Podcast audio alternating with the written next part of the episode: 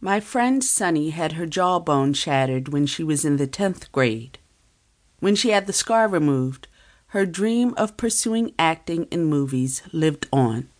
Her right cheek was slightly more indented than her left, so that when she ate or drank, her cheek caved in just a bit.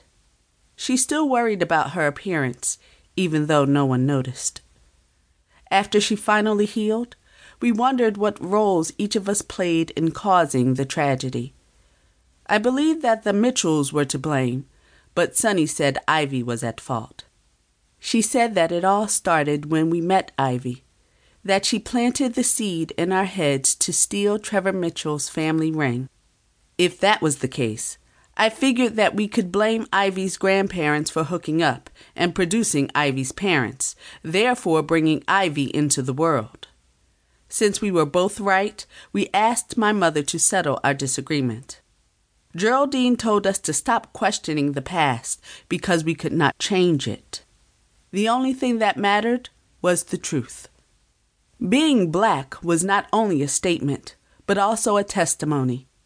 My great grandfather, Paul Leon Berry, was a sharecropper from Louisiana. In Louisiana, great grandpa Paul had a warrant out for his arrest. He was accused of killing the grand wizard of the Ku Klux Klan who murdered my great great grandfather. He fled north and somehow ended up in California.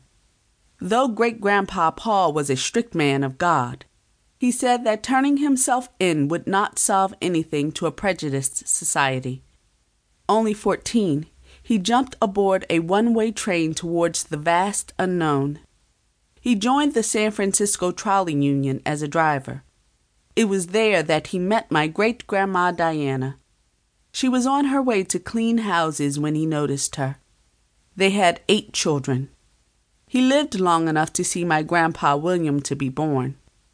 It was a tradition that women in the Berry family were strong and more domineering than their husbands.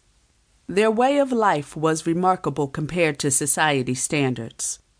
They had transportation thanks to great grandpa Paul and a decent amount of money.